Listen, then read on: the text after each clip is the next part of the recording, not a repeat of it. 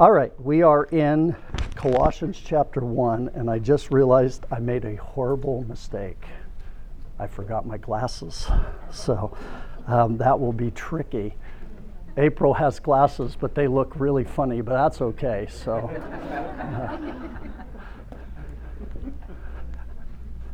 I had these great contacts where I could read. I couldn't see anything else, but I could read, and it was worth it. I just look out and everybody was blurry, but I could read. So I asked the eye doctor to just tweak it a little bit. Now I can't read anymore. So, uh, but I can see you guys, so that's that's a plus. Um, all right, um, we're to take the first. We're to read down through verse uh, 15. Um, the book of Colossians begins, as we saw last week with the typical introduction, but I think it's an important uh, introduction. And then Paul goes into a thanksgiving where he offers up thanks to God for them. And then he offers up a prayer for them. And it's a beautiful prayer. We'll get to that next week. And then he begins talking about the supremacy of Jesus Christ. For those of you who haven't been in the introduction to Colossians in its briefest form, there's a heresy in the church heresy in the church is really putting Christ at a much lower level than he should be. He is um, just one of many angelic beings. He is probably lower than most of them. He's kind of our initial contact point with God. You go through all sorts of parts to this. And what Paul does is he says, No, we're going to look at Christ and we're going to exalt him. We're going to put him up as supreme. And we're going to show that to you that if you put Christ anywhere else, then your salvation uh, isn't based upon Jesus Christ because he has to be who he claims to be for our salvation to be a true salvation. So um, you'll see that even at the beginning. It's, it's, written for error in the church, and yet Paul begins with a thanksgiving um, of things that he can be thankful to God about for them. So Let's read that. By the way, just uh, interesting note from verse 3 all the way through verse 17. Those of you who have your Bibles, pretty long section. That is one sentence in the Greek. I do not even understand that. I don't know what a sentence is like that goes on. I mean, that's several paragraphs in our Bible. So, um, anyways, Paul apparently was a big fan of run on sentences. We kind of know that. So we're going to read from 1 down through kind of the middle of that sentence, verse 15. And it says, these aren't helping much, April. That's uh, there's a weird. Uh, okay, we always thank God, the Father of our Lord Jesus Christ, when we pray for you, since we heard of your faith in Christ Jesus and of the love that you have for all the saints, because of the hope laid up for you in heaven. Of this you have heard before in the word of truth, the gospel, which has come to you, as indeed in the whole world it is bearing fruit and growing, as it also does among you since the days you heard it, the day you heard it, and understood the grace of God in truth, just as you learned it from Epaphras, our beloved fellow servant. He is a faithful minister of Christ on your behalf and has made known to us your love in the Spirit. And so, from the day we heard, we have not ceased to pray for you asking that you may be filled with the knowledge of his will in all spiritual wisdom and understanding, so as to walk in a manner worthy of the Lord, fully pleasing to him, bearing fruit in every good work and increasing in the knowledge of God. May you be strengthened with all power according to his glorious might, for all endurance and patience with joy, giving thanks to the Father who has qualified you to share in the inheritance of the saints in light. He has delivered us from the domain of darkness and transferred us to the kingdom of His beloved Son, in whom we have redemption, the forgiveness of sins. Okay? Um, we begin this with Paul saying that get, we give thank, we always thank God, the Father of our Lord Jesus Christ, when we pray for you. And then he enumerates the things that he's thankful for. Uh, let's just take a minute with that, though, that first few verses It says we always thank God. That doesn't mean that he's always thanking God, but whenever he stops and prays for them, whenever Colossians is on their, his prayer list for that day, he's going to start by thanking God. Um, he thanks God, the Father of our Lord Jesus Christ. Once again, even here, we're going to lift Jesus up. Jesus is the Son of God. Jesus is the one who creates all things. Jesus is preeminent.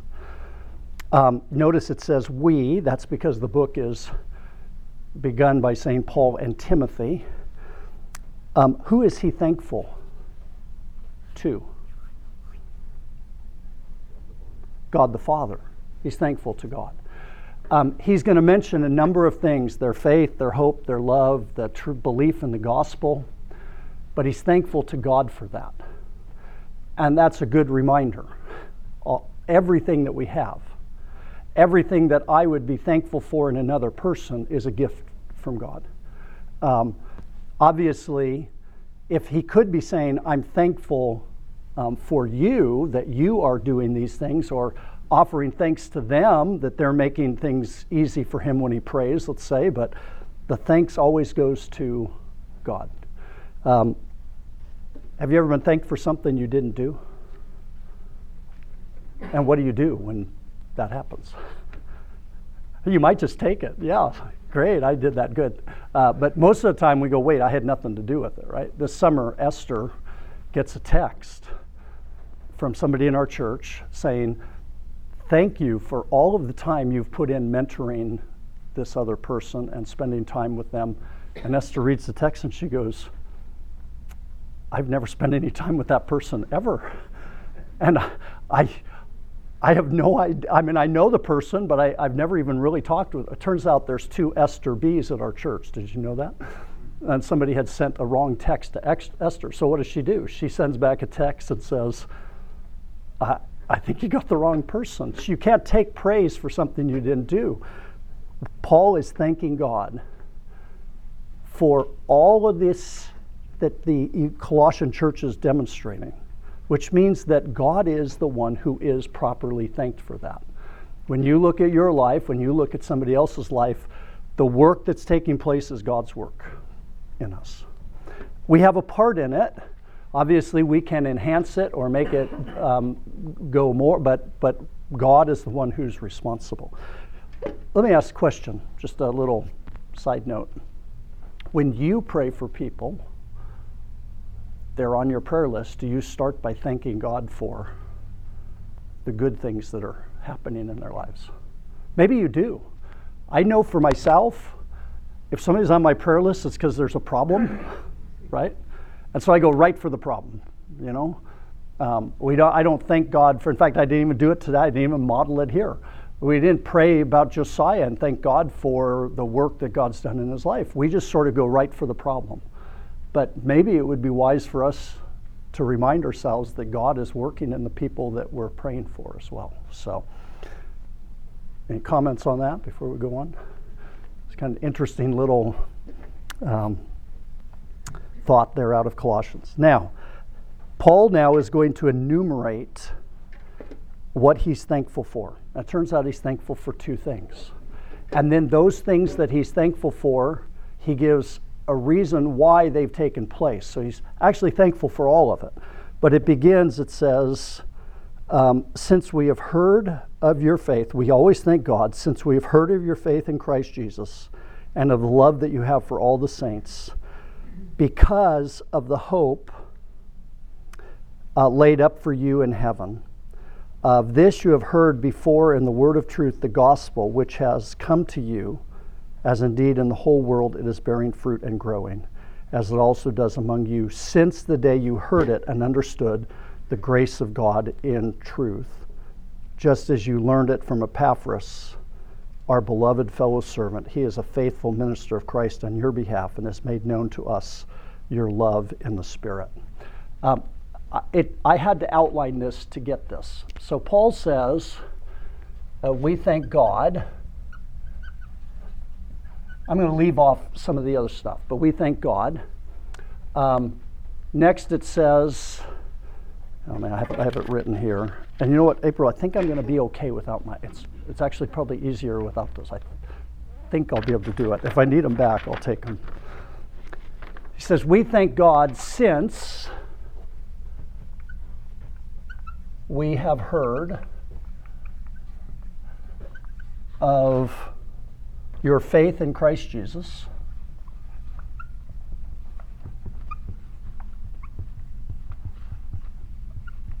Of your love for all the saints.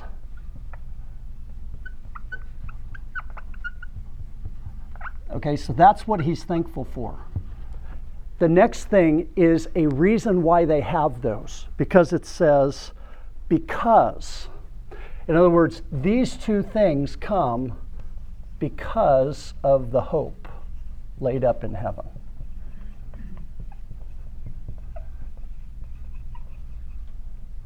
Okay? Um, and then uh, the translation's a little hard in the ESV, but really the implication is this hope, which was laid up in heaven. Um, there's another translation says, which you heard before in the word of truth, the gospel, since the day you heard and understand, understood the grace of God in truth. So we have these because of the hope laid up for us in heaven, and we have the hope laid up uh, for us in heaven um, this, this pen is kind of dying, which you heard before in the word of truth. And then it specifies what that is, the gospel. And then he goes on to say, since the day you heard and understand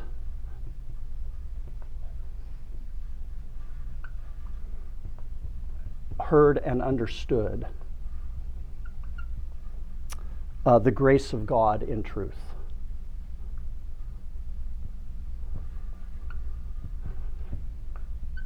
Okay.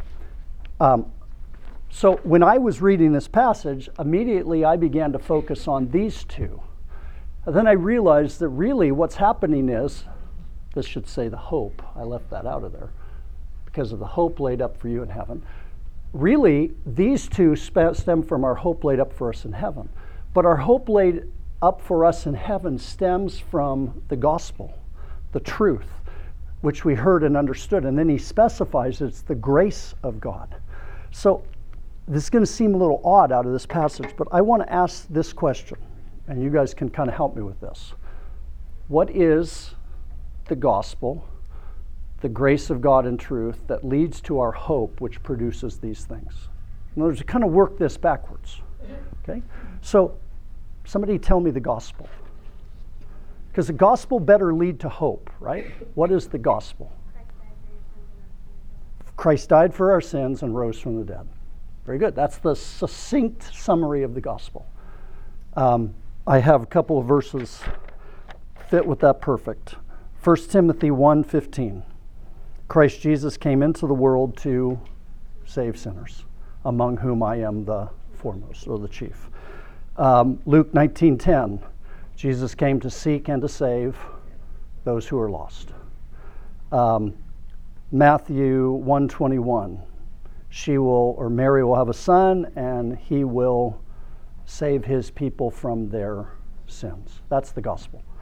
Um, by the way, that, that last one's kind of important um, oftentimes we think of being saved from hell, and because of that, the opposite is heaven. But what we're actually saved from is not a destination. It's our, our problem is not a destination problem. Our problem is a sin problem, right?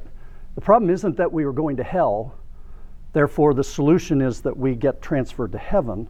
The problem is we had sin and we need to be made righteous. Um, that's the problem, and that's the solution. All right. Anybody want to go deeper into salvation? Oh, the other one is we'll get you a second. 1 Corinthians 15, where Paul says, "I delivered up to you what was uh, what, what, that which was of." Well, we better read it because I'm going to mess this up. I can't quote that. 1 Corinthians 15, um, verse 3, I think. I can't read the little numbers, but the rest of it I can read. Uh, For I delivered to you of first importance what I also received that Christ died for you, for your sins, in accordance with the Scriptures, that he was buried, that he was raised on the third day according to the Scriptures, and then he appeared, and he lists all the people he appeared. So there's the gospel. Christ died, was buried, rose again. Go ahead.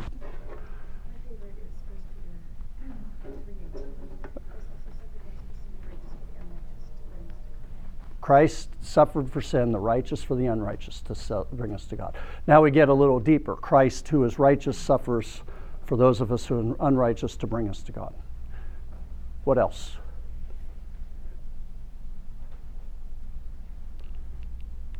Okay? Um, because the gospel gets deeper and deeper the more you think about it and the more you study. And um, my analogy is if you if you s- summarize the gospel all the way down, that's the gospel. that's that's that is the gospel. Um, but you can summarize everything down really uh, to its bare essence, but that doesn't give you its fullness at the same time.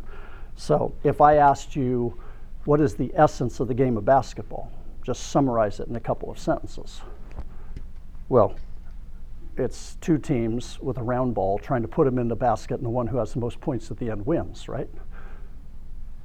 But if you talk to somebody who knows basketball, basketball is a much fuller game than that. So, what happens with the gospel, I think the more we understand the gospel, the more we begin to understand this hope that's laid up for us in heaven. So, um, let me take you to a couple of um, couple of other passages. Um, well, one other passage, Romans chapter four, uh, three. Romans chapter three, and I think this is where Paul lays it out um, incredibly clear for us. um, starts in verse 20 For by the works of the law, no human will be justified in his sight, since through the law came knowledge of sin. Now, if nothing follows, we're in trouble, but if not, something follows, that's wonderful because I'm not need to work for my own salvation anymore. But now the righteousness of God has been manifested apart from the law although the law and the prophets bear witness to it. The righteousness of God through faith in Jesus Christ for all who believe. The gospel is that we will be made righteous. Sin will be taken away, but we will be righteous. We will have Christ's righteousness. Um, for there is no distinction, for all have sinned and fall short of the glory of God and are justified by his grace as a gift there's the doctrine of grace through the redemption that is in Christ Jesus, when God put, whom God put forward as a propitiation um, uh, by his blood uh, to be received by faith. This was to show God's righteousness because in his divine in forbearance he has passed over former sins. It was to show his righteousness at the present time so that he might be just and the justifier of the one who has faith in Christ Jesus. Okay? So, go ahead, Rob. When, when you look at living in the righteousness, Paul in Ephesians builds back and he says, Look at all the benefit of being in Christ Jesus. Look at the deep love of God for you. And the idea is when you realize how great God is and how much He loves you, you can't help but want to be obedient and righteous before Him. Yeah. And, and I think that's where we're, where we're going to here as well. I know it may seem like we've just gone off a little bit, but I, I wanted to, to hit that because th- this is where it all starts. We hear the word of truth, the gospel, but we have to know what the gospel is. Um, the, the gospel, it's not just hearing it, it's understanding the grace of God in our lives that should lead to a living hope, a hope that's laid up for us in heaven. The problem is if our hope is placed in the wrong thing, I don't think these two end up becoming manifest in our life. Um, so let's let's talk about hope now, because actually the New Testament talks a lot about hope. Um, remember, when we're talking about hope here, it's not the word that we use in English, right? If I say, um, I hope I get a good grade on the test. That would be a student. Um, I hope I get a promotion. I hope um, that there's no hail this this uh, fall, or next spring. I guess would be when the hail would be a problem. I hope there's no rain when the raisins are on the ground. How about that? Um, those things are just wishes, right? That's just something that I'm I, we, we actually could say, I wish that that would be true. We use the word hope. Hope in Scripture is not that, although it is used that way sometimes. Paul will say, I hope to visit you. He means the same thing we do. But hope is something which is already there, we just haven't received it yet. Hope is a confident expectation. Um, the other yesterday, I was doing the worst job possible. I had to go under the house, and there had been a water leak, and I had to crawl through the mud. I came out looking like a pig that had just gotten out of the. So I'm driving home. I actually uh, took my shirt off because it was so muddy that it was going to make. Anyways, so I'm driving home. I was hoping for a shower, right? Was I going to get a shower? Yes, that's what you mean by hope. I've never yet had the shower. I've had once or twice where there was no hot water, which was very disappointing, but I've always gotten a shower because the water just flows. Somebody who has uh, inheritance coming at 30 years old, they're going to receive from the trust fund $50 million. They are hoping for that 50 million, but presumably that's a sure bet, right? What are we hoping for? What are the things that we are guaranteed that we are looking for? So let's look at some verses here. Um, go to Romans chapter 5, since we're already in Romans, and verse 2. It says, you know what, I'm going to borrow your glasses again. It's when I'm looking at one passage for a long time, but trying to shift back from looking at you guys to this is making my eyes hurt. So, all right, Romans chapter 5, verse 2. Through him we have also obtained access by faith into this grace in which we stand, and we rejoice in hope of what? The glory of God. So, I don't have much room over here. Let me erase some of this. We rejoice in the hope the hope of the glory of God.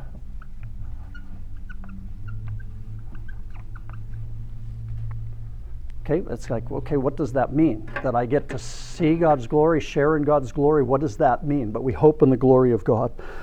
Um, go over to chapter um, 8 of Romans and verse 18. Actually, 18 through 23 says, For I consider the sufferings of this present time are not worth comparing with the glory that is revealed for us, to us. For the creation waits with eager longing for the revealing of the sons of God. For the creation was subjected to futility, not willingly, but because of him who subjected it, in hope that the creation itself will be set free from its bondage to corruption and obtain the freedom of the glory of the children of God um, there is a hope that all creation has that we will be set free and it will be set free from the corruption. That's our hope as well. We will be set free from the corruption. Um, verse 23 And not only the creation, but we ourselves who have the first fruits of the Spirit groan inwardly as we eagerly await for our adoption as sons, the redemption of our bodies. For in this hope we were saved. Our hope is redemption. Our hope is adoption as sons. Our hope is to see God's glory and to share in His glory. Go down to the end of the passage, verse 30. And those whom he predestined, he also called, and those whom he called, he also justified, and those whom he justified, he also glorified. Um, this idea of the hope of the glory of God is an interesting idea, but we are hoping to share in God's glory. We're hoping to enter into that glory. Um, and, and the way that we do that is to become united with Jesus Christ and become like Jesus Christ. So, a couple more verses. In fact, go back to John chapter 17. John 17 says nothing about hope.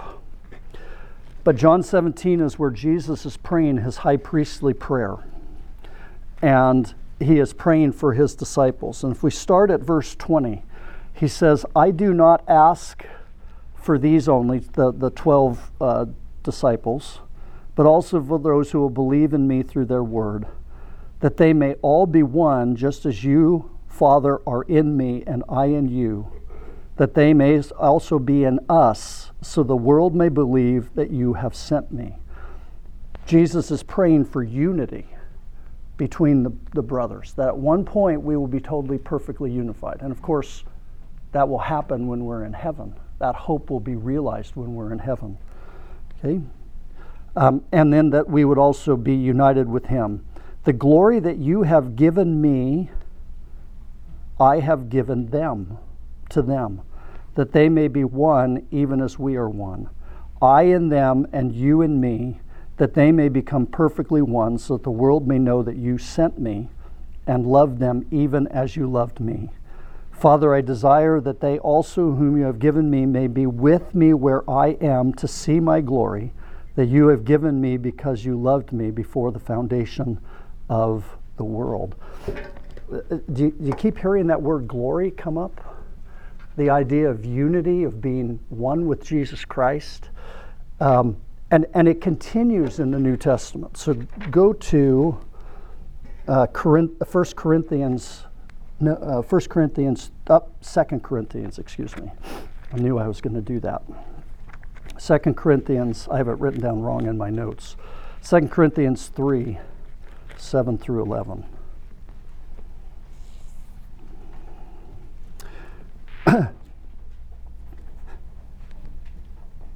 now, if the ministry of death, carved in letters on stone, came with such glory that the Israelites could not gaze at Moses' face because of its glory, which was being brought to an end will not the ministry of the Spirit have even more glory? For if there was glory in the ministry of condemnation, the ministry of righteousness must far exceed it in glory. Indeed, in this case, what was once had glory has come to have no glory at all because of the glory that surpasses it. For if what was being brought to an end came with glory, much more will what is permanent have glory.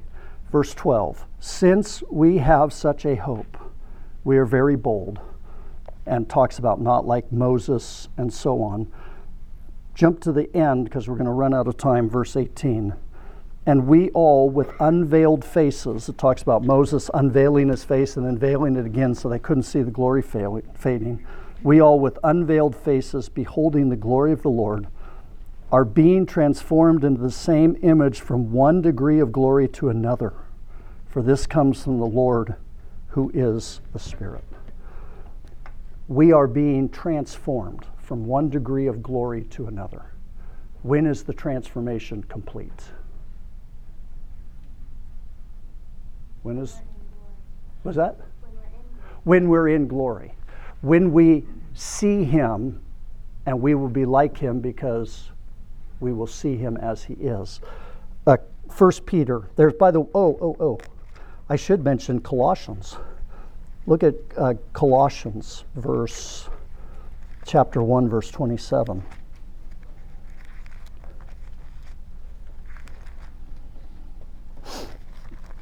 Colossians 1:27.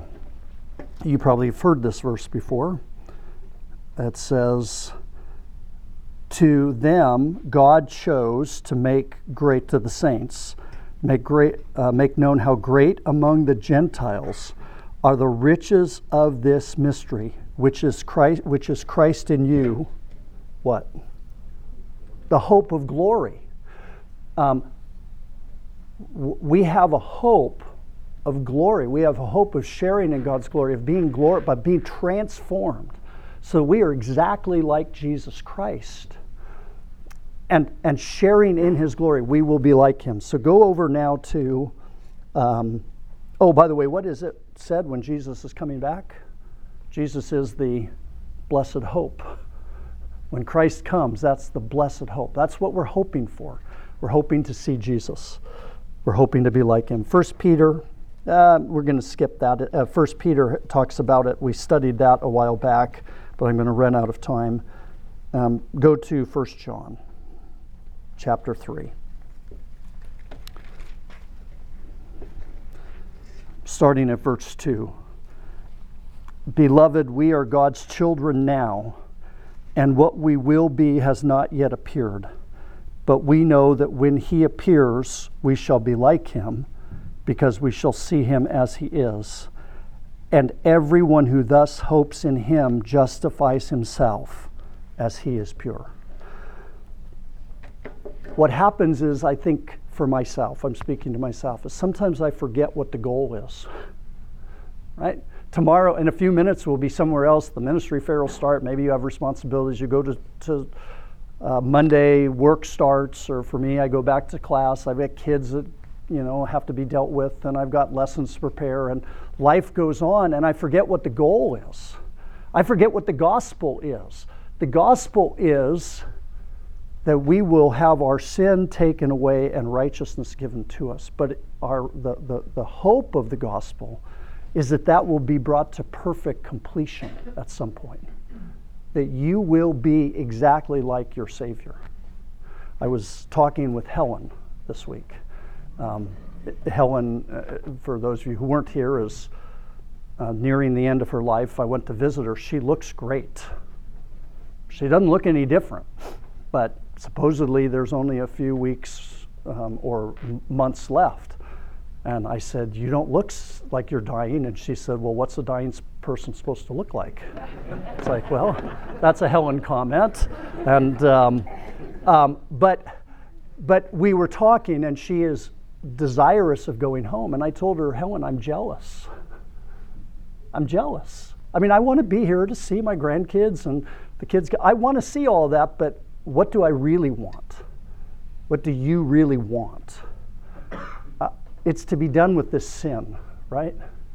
It's to be done with all the corruption. It's to be done with the temptation that I give into. It's to be done with the conflict that arises where you say, why does it have to be this way? It's looking forward to that time when I am like Christ, where I share in his glory, where, where I become one with him and we are one with each other. That's what we're looking for. That's the blessed hope. But it all stems from the problem of sin, which leads to all of our problems. That sin has to be taken away and his righteousness has to be infused in me. We know that's already happened, but we don't see it working out in practice, and that's what's coming. Okay? So, do you, do you see here now why these, this hope leads to this? where else would we put our faith? What else would you be putting your faith in? N- nothing else can guarantee that. Nothing else even promises it. Does anything else promise that you will be perfect like Jesus Christ? There's nowhere else to put our faith. There's nothing else that even comes close. You can put your faith in money, you can put your faith in people, you can put your faith in government, although that would be pretty foolish, but you can put your faith in all sorts of things. What we don't we don't really trust that any of it will be there or be permanent. We can put our faith in people and people let us down. And even if we had someone who doesn't let us down, that person cannot give us the hope that we have. This hope leads to us clinging to Jesus Christ in a way that uh, people will not be able to understand. We understand why it's going to lead to love for all the saints. Why, why do we love the saints? Because Jesus loves the saints, right? Uh, well, he told us to, which is a great reason, but, but he told us to and he demonstrated it for us. He laid down his life for the, the saints. The, the, the, the love for the church, the love for the brothers flows from Jesus Christ when we are trying to be like Him, when we say, This is my goal, that's going to flow naturally. And it's not going to flow as something that I better do. It's going to flow because that's who I want to be. I want to be like my Savior. I want to be like Jesus Christ. Um, Paul is thankful that those things are there. Um, he's also thankful, if you read through, um, as we read, it kind of got long there. It's a lot of, lot of thoughts. But he's thankful in verse 6 um, that this gospel has gone into the whole world, is bearing fruit, and is growing. In their life and throughout the world, the gospel is growing. As you walk with the Lord, these things will grow. Right? Your faith will grow and your love will grow. You will be being transformed from one degree of glory to another. Uh, you should have more faith in Christ now than you had five years ago because you've walked with him longer and you've seen him work. You should have more love for your, the fellow, uh, for the saints now than you did before. But none of us are going to have it perfect, right? None of us arrive until we actually reach that point. So, uh, Paul was actually, I think, he's thankful for this, but he's thankful for the gospel. The gospel of grace, the gospel of truth that leads to our hope, which leads us then to live lives of faith and love and service. So, um, that's the introductory passage. I should mention, because he's in here, and it's kind of sad that I didn't even mention him, he mentions Epaphras. Epaphras is this uh, servant of God. They think he may have started the Colossian church. He is the go between. He's the one who brought the Colossians the gospel, probably. And it says, I think it says that you received it from him. Um, yeah, just as you learned it from Epaphras. So Epaphras brought it to them. Now it's growing. Epaphras takes it back and explains it to Paul. And so Epaphras is right in the middle. He's He's the one who was privileged to bring them the gospel. He's the one who's privileged to report back to Paul on the gospel. But it's all from the gospel. And it's all from that incredible work that God does. You know, I thought about some of the other religions. And I thought about some of our images of heaven. Right? What's the typical image of heaven? It's leisure, right? Sitting on a cloud playing a harp. It's a big family reunion um, which would sort of go to love for the saints, okay? But it's a big family reunion, all the people that have died, um, that have gone before us.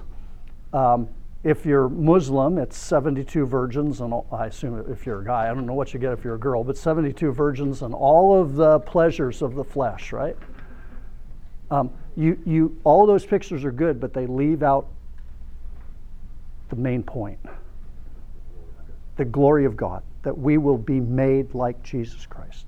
Take that out, and heaven becomes something that you can wait for, right? Now, we all have to wait for it because God decides when we go. But we should all want to be there because that's what we were made for was to share in Christ's glory and to be with him like we were at the beginning in perfect fellowship and harmony. Any comments before we before we end? Rod and Kirk. Ephesians again, Paul points out that God did all of this for us because he wants us with him. I mean, that his love is so great that he's paid a penalty for our sin so that we can be in his presence, yeah. righteous in his presence. And then again in Ephesians, he says, Your hope has been sealed with the Holy Spirit. Because you have the Holy Spirit, that's my assurance to you that you'll receive your hope. Yep. Very good. Gertrude. I was just thinking about the hymn that starts, My hope is built on nothing less Jesus' blood and righteousness. Yes, which is an exact taken directly from Hebrews. Mm-hmm. Yeah. Our hope lies entirely in Him.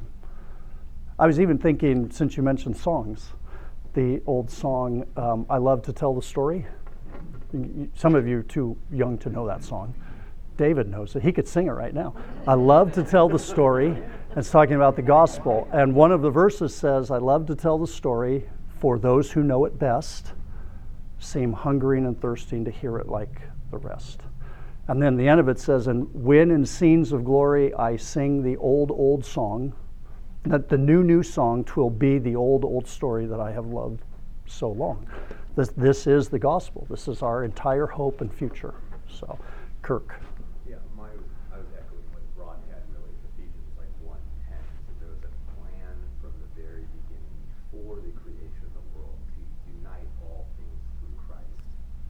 Yes. So basically, the problem, we, we started out united, and then sin entered the world and corrupts. And so Jesus has always been the plan, and Jesus is the plan, Jesus is the way, you know, so everything, the process, everything is through him, through his glory, you know, so yeah. it's, it's a unified plan. It's not like a, you know, patchwork, and it's all done from the beginning um, for his glory, to his glory, through his glory, you know, so. Yeah.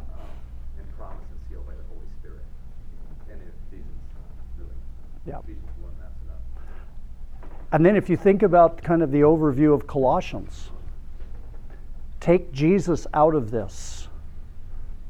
What, what hope do they have laid up for them in heaven?